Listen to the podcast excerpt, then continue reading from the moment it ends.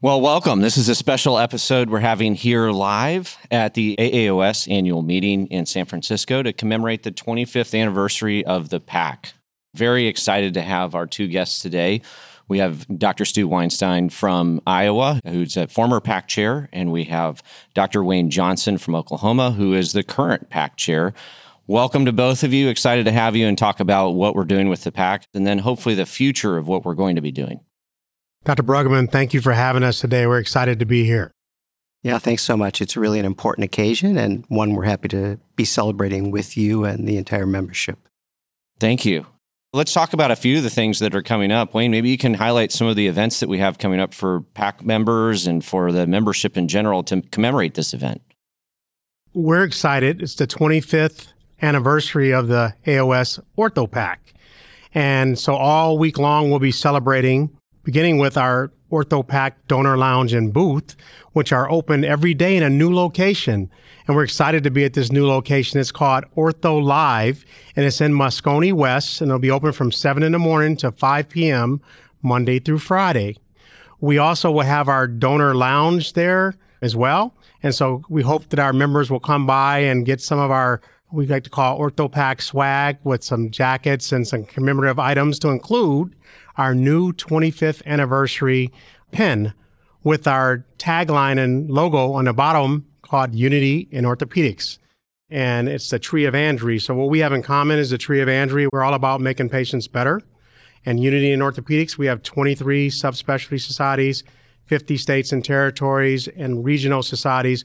We want all of them to recognize that when they work together with the PAC, we can accomplish more on behalf of their patients, their profession, our profession, and their practices. So that's where the unity comes in, and I think that's going to be helpful moving forward as well. On Tuesday the 13th, we have two events. Beginning in the morning or right before lunch, we'll have our annual donor appreciation lunch from 11:30 to 1. And we're doing something a little different this year. Instead of having a traditional political speaker that you might see on Sunday morning talk shows, we're going to have Dr. Flanary from Oregon, and he practices as an ophthalmologist and is affectionately known as Dr. Glaucomflecken by his 4 million followers on social media. And so he'll give us some humor as well as some insight into the current political system with a little satire. So we're excited about him so that anybody that donated in 2023 or 2024 can participate in that event. And then lastly, we'll have our OrthoPAC reception for our residents and our Capital Club members at the Harlequin. And that's located at 68 4th Street. 68 4th Street is right across from the Marriott Marquis, about a two or three minute walk from Moscone, and it'll be from 8 o'clock to 11 o'clock. So we hope that uh, we'll see many of our members there. We're excited to come celebrate the 25th anniversary of the OrthoPAC with us. If you haven't listened to Dr. Glaucomflecken or seen some of his videos on YouTube or on TikTok, you just absolutely have to watch them. They are incredible and they bring such levity to very important topics that we talk about all the time when we advocate for our patients. Yes, sir. Well, thank you for introducing those events. I really did want to talk a little bit about the history. How did we get here? And I think, Stu, you bring such a wealth of knowledge of the history of the pack and where we've been and how we've gotten here. Could you highlight some of the things that you feel have been the biggest accomplishments of the pack over the years? Yeah, I think the first thing for everyone listening to know is that We've had a PAC Act since the mid 80s. The Washington office of the Academy was established in 1979, to advocate for increased research funding through the NIH. And then we had a PAC organized by the Board of Counselors in 1985. But then in 1996 97, the Board of Directors wisely realized that with the government increasing their hand in our business of taking care of patients, that we needed to have a bigger voice on Capitol Hill. And that wasn't possible through our original 501c3 organization. So the board at that time wisely chose to start a second organization, the American Association of Orthopedic Surgeons. And that's our blue circle at the moment. When you see things in blue, that's the association. And this gave us a chance to set up a political action committee with what's called a separate segregated fund because the money is kept separate from the organization's treasury. This allowed us to step up the game be very active in Washington, D.C. to augment the wonderful services we have from the Office of Government Affairs, but to really get us at the table by having a vibrant PAC. So the PAC started in 1999 and has grown since. That's wonderful. Are there some major legislative changes, elections that you feel that the PAC has been involved in that have really impacted orthopedic surgeons and our patients over the years? Sure. Well, my advocacy history started in 2003 when I was second vice president of the Academy. And the biggest issue facing orthopedic surgeons and other specialists was medical liability reform, the loss of carriers, the escalating settlements as far as pain and suffering.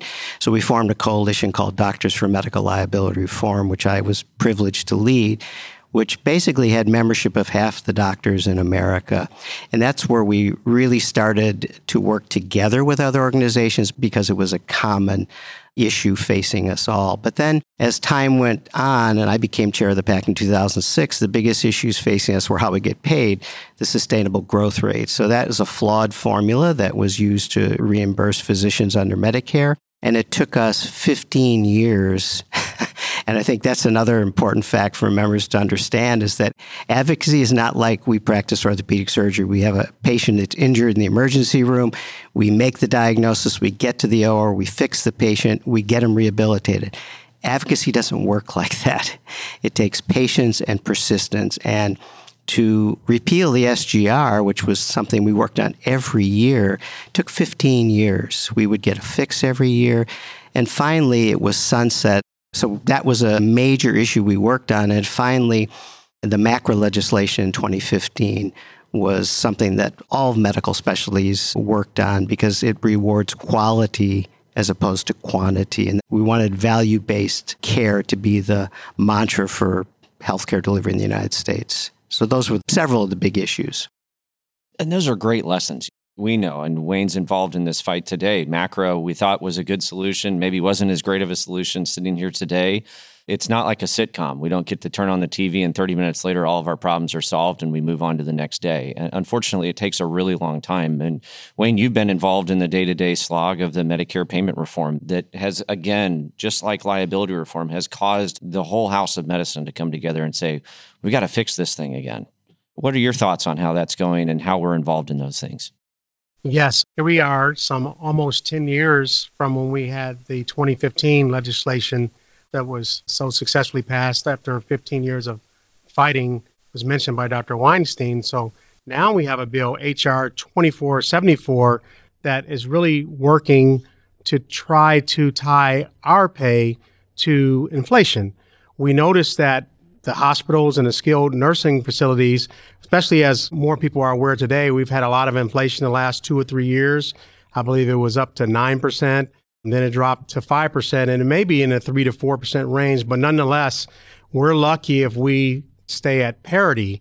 And so, really, if you're not keeping up with inflation, you're getting behind. And it was making it more challenging for our members to be able to pay for their staff and for their overhead and expenses. So, if we can have our reimbursement tied to the Medicare Economic Index, I think that will put us all in a better position than we've been in years past.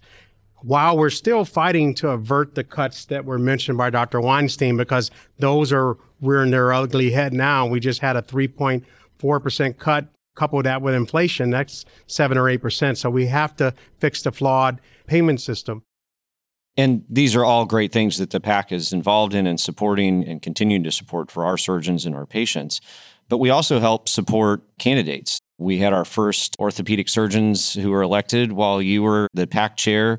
We had Tom Price and we had Senator Barrasso elected. Can you comment a little bit on how we've helped physicians either decide to run in races, we've helped them win races, and continue to carry that voice that's so important in the halls of Congress?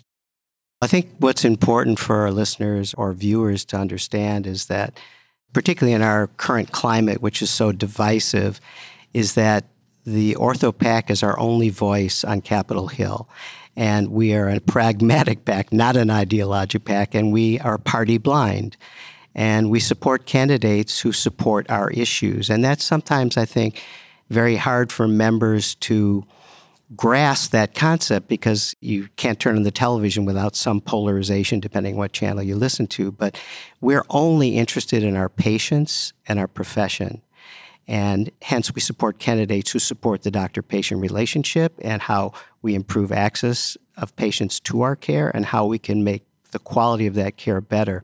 But we also really wanted to encourage members in our own community, the orthopedic community, to consider running for office because there's no better way to be at the table than actually to be an elected member of Congress. And so we've contributed and helped support education programs for members who want to run for public office. And certainly we support their candidacy. Orthopedic surgeons are our number one priority if they're considering running for elected office. I was mentioning to somebody earlier today that the 15 years that I spent a week a month on Capitol Hill were the happiest years of my life because I felt I was carrying the water for our patients and our profession. I felt really good every time I went there that I'm asking only for things that help patients access to our care or the quality of that care. And by going there and by members going and building relationships with members of Congress, that's the only way our voice can be heard. And that could be as simple as in your own congressional district. It's very hard, you know, if you live in a large state like California to have a relationship with the United States Senator. It's such a big state, but there are many of us who live in small rural states where access to our members is expected. And we can, by supporting them, if they understand our issues, you can build a really rich relationship such that they're calling you about what do you think about this legislation or what about this regulation that you've told me about that's interfering with your ability to care for patients. So that's what it's all about for our members is access to members of congress the ability to present our case because there's plenty of people who think they know what's best for our patients. And so once you have that access and the opportunity and then a lot of us have had wonderful opportunity to develop relationships with members which are trusted on both sides because they're state of iowa they're hearing from the teachers union the farm bureau and i'm only one constituent who has an issue that I want to bring to their attention. But when you have a relationship, your issue rises a little bit higher in their mindset. And so I think that's one of the things that our members should realize that the PAC can do for them build relationships. Yeah, that's great. Wayne, we're seeing over the course of this time, we're seeing a major change in the way people practice medicine. We're seeing where they practice medicine changing dramatically. 25 years ago, talking about 70 to 80% of doctors being employed would have been unheard of or unthought of. How do you think the PAC is evolving to adjust and manage these changes to the physician practice and where they actually practice? We're trying to get our members to realize that whether you're in private practice or an employed or academic setting, they also have the same issues as private practitioners with prior authorization. They want to have access to high quality care like physician owned hospitals. So we all have the same interest. So advocacy partnership, they have to partner with the AAOS. Many of the issues that impact hospitals may not impact orthopedic surgeons. That's what we try to get them to appreciate and understand that we can work on their behalf and probably more so than the hospital association. So that brings a really great kind of thought process to what do you think, or how do we communicate to this next generation who may not find engagement within advocacy as important as those of us sitting at the table and people who've come before us as well have thought about advocacy and the importance of going once a month for several years to DC? They may not understand that. They may not get that. How do we reach this next generation? How do we help them become leaders through the academy and through the PAC? Yeah, I think that's a critical question and it requires education. It's constant drip feeding because I think the average orthopedic surgeon is just geared to how do I take care of patients better? How do I keep up with my skill set? How do I bring what's new into my practice? But the fact of the matter, even if you're a resident, funding of medical education, graduate medical education is an advocacy issue. And every issue that faces you, whether you, you're an employed physician, you have a private practice, you own a hospital, they're all issues that the PAC is fighting for. We're not fighting for one single model of practice.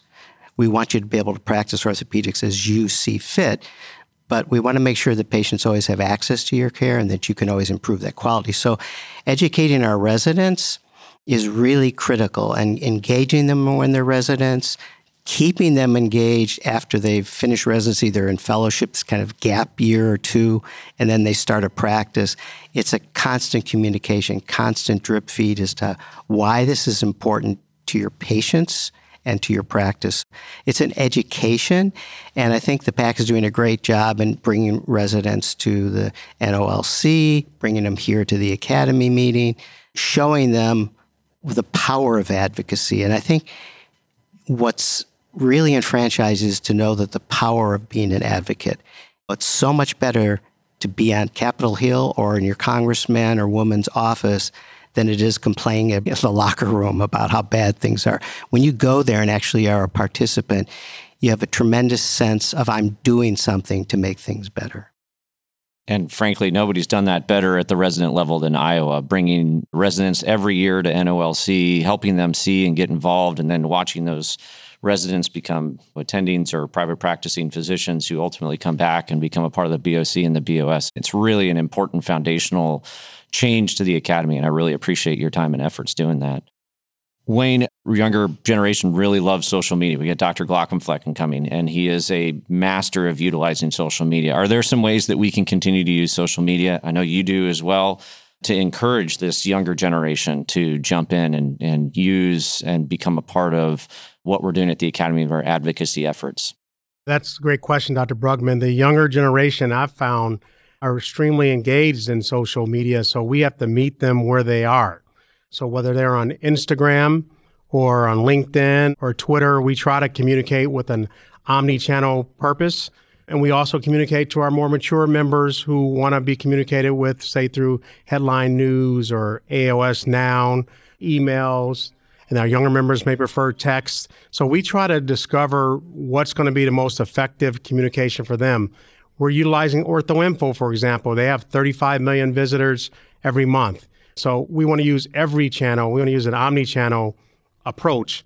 And then dovetailing to what Dr. Weinstein has said, not only did he champion and have Iowa really get involved in advocacy, but because of that effort, eight other states have 100% participation or near 100% participation in the orthopedic pack. Now he's got states like Oklahoma, Puerto Rico, Mississippi, University of Colorado, and Mammonads being involved as well. So we want to champion not just through our communication with them, but we want to get them involved in the resident assembly, the advocacy council, get trained up. And like you do with the advocacy council for the AAOS, you have a young resident member, and we have a young resident member or young fellow on the OrthoPAC board as well. So we want to engage them. We want to bring them to the National Orthopedic Leadership Conference. We want to bring them to Capitol Hill. We want to get them involved early on so they see the importance of advocacy for the rest of their career and they also tell their friends and colleagues. I don't know that we knew 25 years ago where the PAC would be today, but it's a powerful force in Washington, D.C. But our voice is only one of many, and our voice is even stronger when we're together. Stu, I'd love to hear your thoughts. You've built some incredible coalitions over the years with other physician groups, with other physicians, particularly through medical liability reform.